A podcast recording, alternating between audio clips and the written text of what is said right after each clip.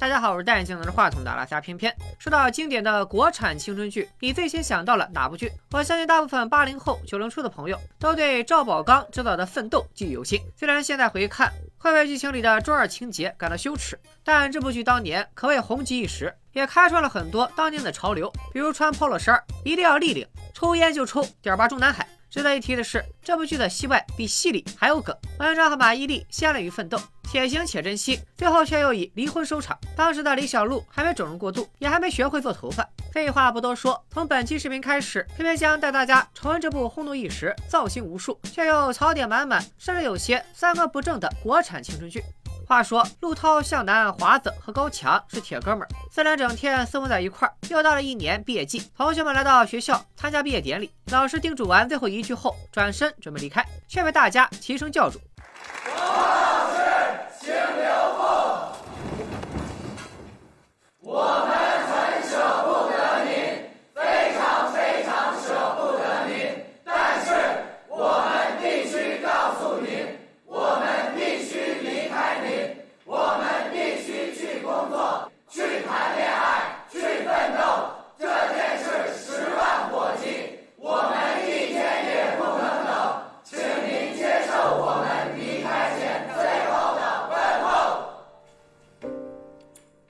喊的还挺齐，也不知道提前排练了多久。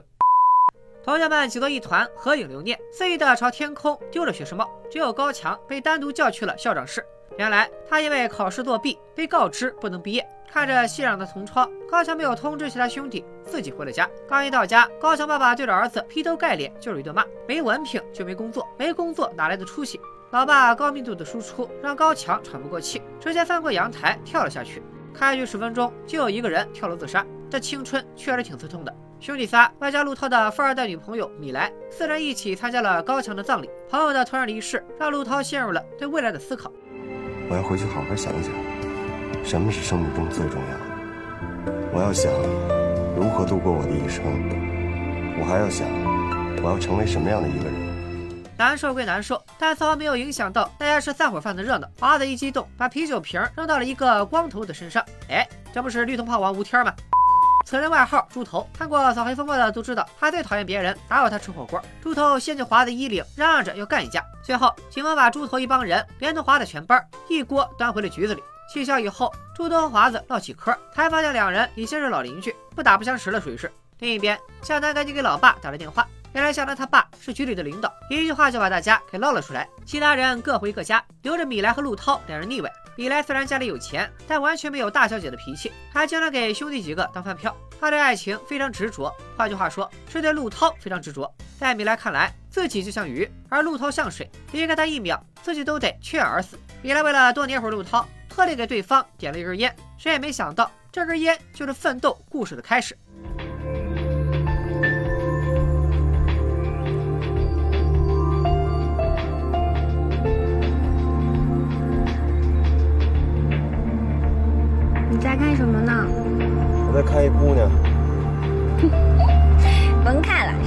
剩下都是菜瓜。本校校花就在你怀里。是吗？你真的看一姑娘？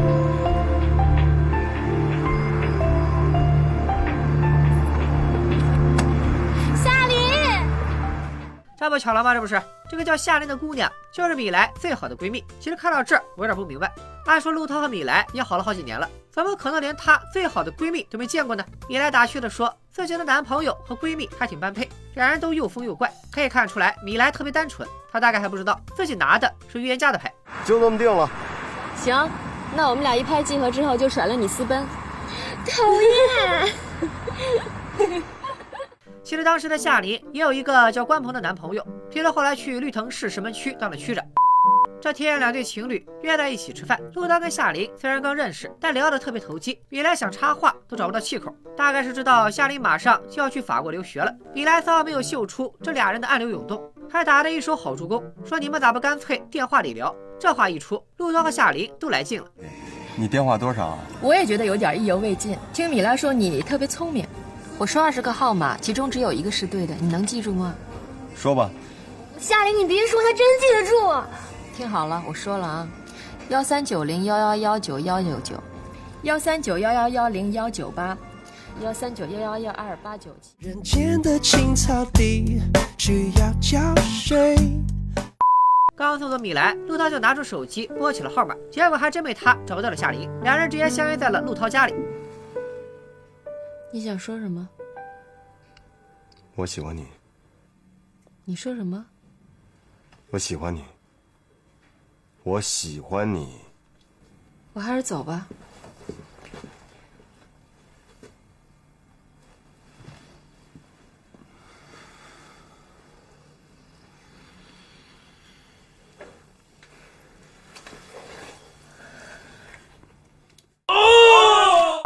心疼米莱的小伙伴可以把心疼打在弹幕上。自那之后，陆涛和夏琳那叫一个干柴烈火，难舍难分。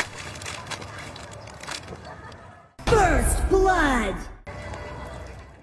Double kill. Triple kill. 最原始的激情、偏执、占有欲，在这对一见钟情的年轻人身上展现的淋漓尽致。可接下来等着他们的就是离别了。夏琳去法国的日子就是今天，他一大早就来到了陆涛家，两人一腻歪又是一上午。一个马上得赶飞机的人不着急，倒是把米莱跟关鹏急得团团转，到处找夏琳。米莱来到陆涛家门口，拨通了夏琳的电话，但铃声却从眼前的门里传了出来。就算再傻白甜，米莱也全明白了。此时，关鹏也给夏琳打来了电话，夏琳干脆把手机扔出了窗外。高空坠物非常危险啊，小朋友们千万不要模仿。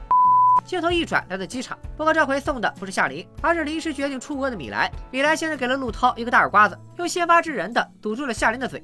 你别对我说话，一句也别说。你说什么我都不信，我什么都不会相信。我以后再也没有朋友了。你们以为道完歉，这对 CP 会一直活在愧疚里吗？不，他们马上就跟没事人一样，在没有米莱的世界里继续谈情说爱。夏琳为了陆涛，干脆连法国都不去了。陆涛那帮兄弟更是很快就接受了夏琳。向南甚至还眼馋的问对方：“你们学校还有妹子吗？给我也介绍一个。”我知道弹幕里已经骂声一片了，但仔细想想，在二十出头的那个年纪，身边的朋友劈腿被绿，绿别人的确实不少。怎么说呢？出来混，迟早是要还的。咱们接着往下看，青春不能只有谈恋爱，毕业后还是得找工作养活自己。向南家给他安排了铁饭碗的工作，在一家进出口公司当报关员。华子倒卖二手车，而能记住二十个号码的天才陆涛，高不成低不就，在找工作时一直碰壁。这天他面试了一家公司，说是能公派出国。陆涛一听，眼睛都亮了。我能问一下，是去哪个国家吗？非洲，当地人吃的东西叫恩西玛，什么叫恩西玛？就是一种成熟的农作物啊咱们叫玉米，把它碾碎了之后熬的糊糊状的东西。就是棒子面粥。哎我知道，非洲不比美国，但是那里也有举世无双的自然风光啊。但也有疟疾和埃博拉呀。找工作这事儿，夏琳最着急。爸妈离了婚，家里条件不好，妈妈又老生病，为了养家糊口，夏琳就找了个在夜总会走秀的兼职。哎，我劈腿抢闺蜜男朋友，在娱乐场所上夜班，但我是个好女孩。陆涛家的家庭成分也有些复杂，虽然条件比夏琳家好，但亲生父母早已分开。后爸是辜鸿铭，后爸叫陆亚逊，我们就叫他老陆吧。老陆当年跟陆涛的妈妈是同学，陆涛他妈也是个有故事的女同学。言行释怀了陆涛以后，陆涛的亲爸徐乐森抛弃妻子去了美国读书，还好有老陆接盘。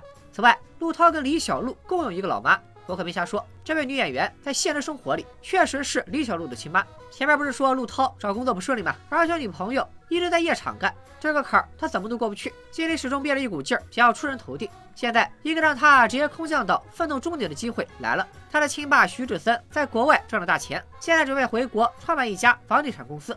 巧了，陆涛就是学建筑的，但拼爹显然不符合本剧奋斗的主题。青春就是要反叛，就是要对满身铜臭味的商人嗤之以鼻。别人说到富爸爸的钱，他必须说这跟我有什么关系？徐志森无妻无子，但有癌症，这遗产以后肯定是要打到陆涛卡上的。所以陆涛妈妈给儿子做了很久的思想工作，才让这父子俩见上了一面。成功人士必备的技能是啥？还得是成功学的输出。徐志森的一顿操作，把陆涛唬得一愣一愣的。紧接着还要带陆涛围观自己工作，让他感受一下霸道总裁的魅力。很快，以前的陆涛对亲爸爱答不理，现在的陆涛你就是大家说的那种成功人士，是不是？如果我想跟你一起干，要不要也签一合同？可以啊，签。嗯哎，真香！陆涛毫无悬念的进了徐志森的公司，他的第一份工作就是陪老爸客户的女儿方灵珊游北京。两人刚玩了一天，陆涛就拉了人家姑娘的手，而且还是两次。不过他也很坦诚的告诉灵珊，自己已经有了女朋友。灵珊一听，嘴巴嘟嘟的吃起了醋。开局就有两个富家女孩看上陆涛，你们这些有钱姑娘是没见过人类高质量男性吗？怎么就那么死心眼呢？这天，夏琳从陆涛家走了之后，正好遇上了他和米莱的共同好友杨晓云，场面多少有点尴尬。米来之前在陆涛住的对面楼租了套房子，找的中介就是杨小云他妈。出国以后就直接给杨小云住了，但杨小云他妈是个财迷，当初租房的时候就每个月多收了人家五百块钱。这挣钱还分什么朋友不朋友的？这年头，亲兄弟也得明算账，谁有钱咱挣谁的。范斗里的所有小区都是有原型的啊，好像是废话。陆涛租房的地方取景地在东四环石佛营的宣特区，我在青年路住过两三年，和这个小区就隔着一条铁道。奋斗零七年开播，当年东四环的两居室月租只要两千五，现在就快上万了。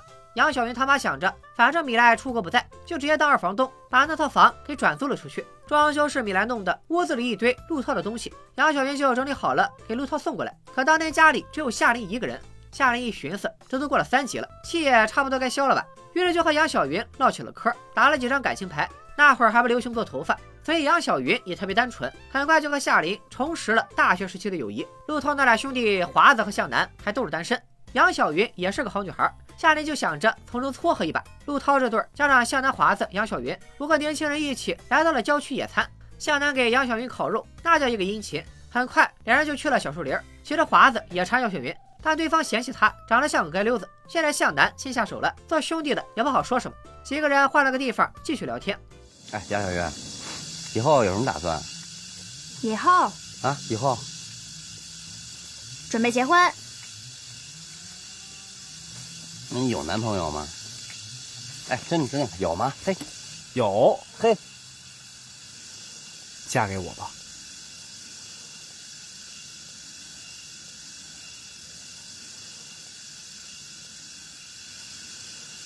快点啊，等着呢。怎么着？给个话。那好吧。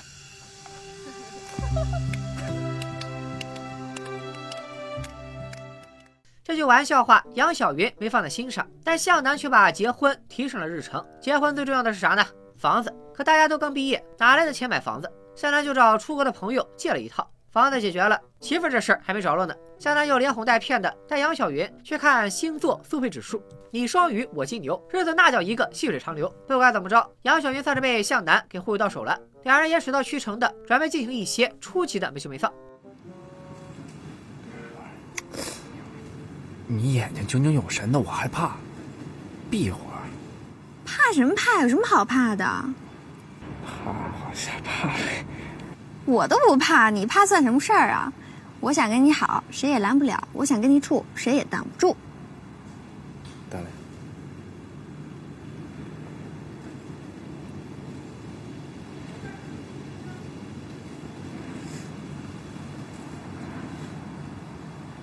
这是我初吻，真的。我不承认，绝不承认，死不承认。夏楠跟杨小云也算是中国闪婚界的领军人物了。两人偷了户口本，顺利扯了证，然后挨个通知所有朋友都表示我不信。朋友通知完，轮到安抚家长了。妈，我错了，我以后再也不偷户口本结婚了。我以后再结婚，一定跟您圆一声。红本到手，大局已定，还能咋地？当然是原谅这两个不成熟的年轻人。可刚一结婚，杨小云就发现了问题。这向南实在太抠了，买个床单都得跑遍北京城货比三家。婚后除了给老婆买过一个三百块的戒指，屁也没蹦出一个。为了哄杨小云开心，向南决定办一场盛大的婚礼。不过这钱嘛，除了杨小云自己出的压箱底的以外，其他基本全是陆涛、华子给的。前面说过，向南他爸是警局里的领导，所以，我我怎么觉得不对呀？怎么不对啊？这婚礼。哪有用警车开道的呀？我觉得有点像上刑场。我也是头一回见结婚用警车做头车的，但也确实比劳斯莱斯有排场。婚礼也是鸡飞狗跳，杨晓云奶奶吃东西噎着了。结婚就到一半，还得先陪老人去医院急救。婚礼结束以后，大家一起回到了向南借的新房里继续闹洞房。还没闹多久，新郎就喝醉下线了，其他人疯到一半，这电又停了。但黑暗浇不灭这一群年轻人的热情，大家伙点着蜡烛继续跳舞。陆刀、夏林这对早已锁死，而微醺的华子则揽上了同样微醺的新娘子杨晓云。后来，我一直暗中喜欢你，不过就再也没有见过你了。真的？其实那天去郊游的时候，我就想向你求婚，那是我们的第一套方案，向南那都是第二套了。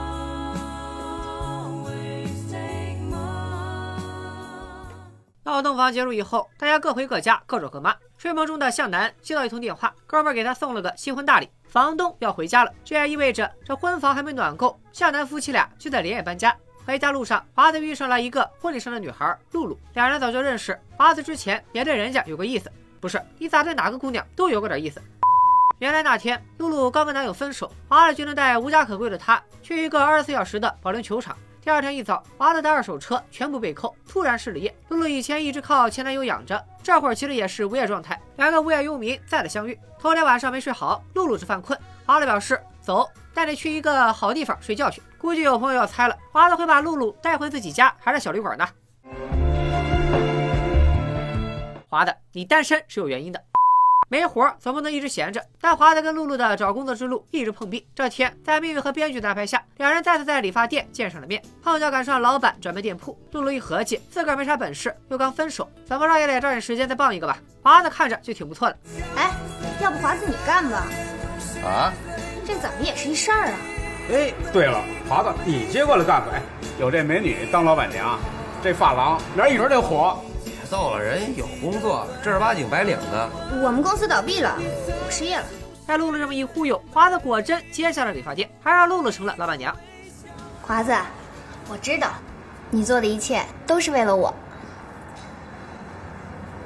露露，从今以后，我相信你，支持你。华子，从今以后，我也相信你，我也支持你。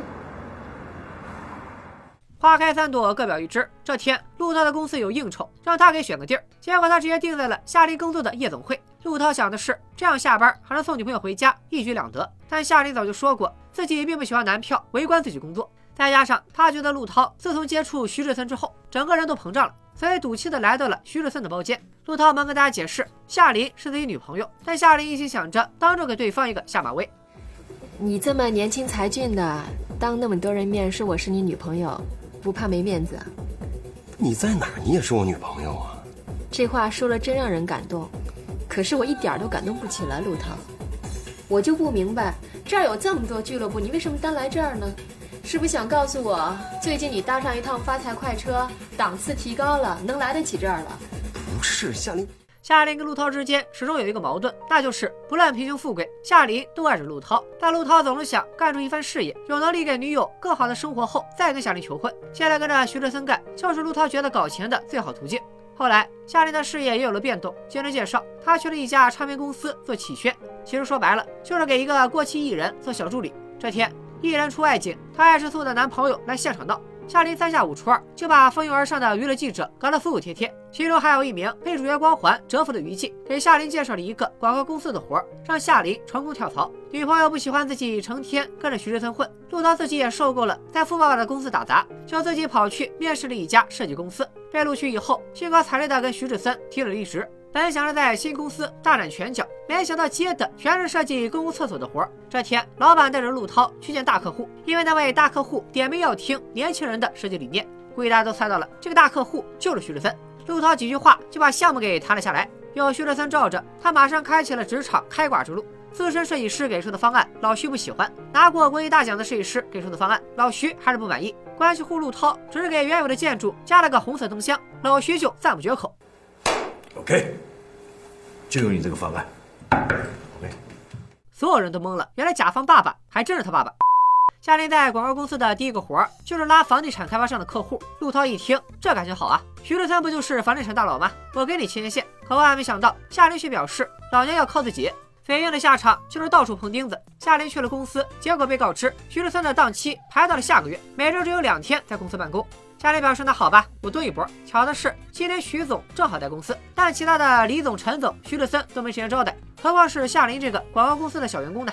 夏琳脸皮厚，一溜烟就挤进了徐志森所在的电梯。尽管说了不靠陆涛，但还是直接承认了自己就是陆涛的女朋友。徐志森可以不卖夏琳面子，但肯定不会让儿子难做，于是叫夏琳跟陆涛一起跟那个灯箱的设计项目。这天，忙着搞设计的陆涛突然接到了米莱爸爸的电话。米爸这回找陆涛，是因为米莱突然失联了。美国的同学推测他可能是偷偷回国，于是米爸就想让陆涛帮自己找找女儿。不是我说，陆涛都把你闺女坏成啥样了？有啥事儿直接找米莱的闺蜜杨小云，她不香吗？怎么不打电话就来了？今儿过生日也不干我们事儿。你看，陆涛遇到这事儿不也是去找杨小云吗？陆涛开门见山，直接问米莱在哪儿。但杨小云还挺靠谱，当然啥也没说。不过陆涛也不是吃素的，看准了杨小云这会儿铁定会去找米莱通风报信。算着时间，一路跟踪对方回到了自家小区。原来米莱溜回国后，住到了以前陆涛家对面的那套房子。陆涛等杨晓云走后，敲响了门。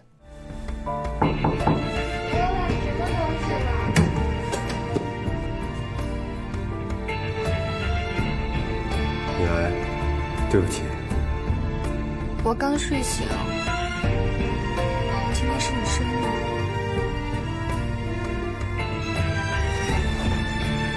我想你了。你还光着脚呢。我想你，我想你，我忍不住就跑回来了。这下有好戏看了。此时的夏琳提着大包小包回到家，她准备给今天过生日的陆涛亲手做一顿饭。这一切都被米莱看得清清楚楚。原来为了监视陆涛和夏琳，他特地买了望远镜。米莱俯下身，看到对面正在给陆涛做饭的夏琳，突然心生一计，让我回去也可以，不过有一个前提，和我一起吃顿生日餐，我来做，你帮忙，然后你送我回家。为什么呀？夏琳应该尝一尝等你的滋味，那是我尝过的。我爱你，但我恨他。陆涛也知道自己对不起米莱，所以就答应了下来。米莱挽着陆涛的手臂逛超市，回到家又一起做饭，两人就跟恋爱时没什么区别。这期间，陆涛接到了夏琳好几个电话，但都撒谎说自己在忙工作。以现在的标准来看，这不就是渣男吗？陆涛最近忙着灯箱的项目，昏天暗地，焦头烂额，所以说自己在加班。夏琳也没有起疑。米莱一直在拖时间，他想和陆涛待久一点，再久一点，还说就让陆涛去骗夏琳吧。反正自己也是这么被骗过来的，磨叽了好几个小时，这顿生日饭才终于吃完。陆涛带米莱上了出租车，准备把前女友送回他自己家。我老想你，脑袋自个儿就会转，一想到你心就会蹦蹦的跳，根本控制不住。你说你要没离开我吧，我还真不知道我自己会这么想你。你又是第一个离开我的人。你为什么会离开我呢？这一路的肺腑之言让陆涛更加内疚和煎熬。终于熬到把米莱送到家门口，寒暄几句后，陆涛赶紧往自家赶。一推开门，发现夏琳早就等得睡着了，桌上的菜一口没动，蛋糕上插着的卡片写着两个字：叫我。陆涛望着熟睡的夏琳，眼里满是愧疚和疼惜。另一边，米莱依旧没有放弃接近陆涛。正好米爸有一家装饰公司，和陆涛公司有业务上的往来，米爸就直接答应了女儿的要求，把米莱空降到了公司总经理的位置。陆涛天降富爸爸，米莱本来就有个富爸爸。夏琳普普通通打工人，露露直接傍上了华子。裸婚的两口子就更别提了，跟奋斗没有半毛钱关系。合着整部奋斗的剧，就只有创业的华子在真正奋斗。回看经典老剧《奋斗》的第一期，也就是本剧的一到八集，咱们就先说到这里。我估计很多当年没看过这部剧的人，现在肯定是一脑门的问号。当年火爆全国的神剧，就这中二狗血，甚至还有点三观不正，他咋就火了呢？接下来，偏偏就说一说自己的看法。我觉得可以从内外两方面来找找原因。先说内因，虽然这部剧存在很多槽点和时代局限性，但从剧本身素质来讲，确实也有不少优点。首先，角色塑造的非常丰满。以现代网络舆论环境的道德标准来看，这部剧里就没一个好人，每个角色或多或少都有阴暗的一面。然而，就是这种不完美，让大家觉得真实接地气。剧中的角色互相劈腿、出轨、戴绿帽，而剧外的几个演员嘛，你就说真实不真实？说到演员，也为这部剧加分了不少。诚然，很多演员是因为出演这部剧一炮而红，但是换个角度，正是他们的精彩演绎，才把这部剧演活了。剧和演员可以说是相互成就。而剧情方面，这部剧紧扣年轻人的日常生活：大学生找工作难，毕业即失业，年轻人冲动恋爱、裸婚、闪婚，各种人情世故、社会潜规则等等，这些全是当时年轻人，甚至是当下年轻人会关注的话题。即使部分情节有些悬浮，但大多数点打的还是很准的，很难不引起大家的共鸣。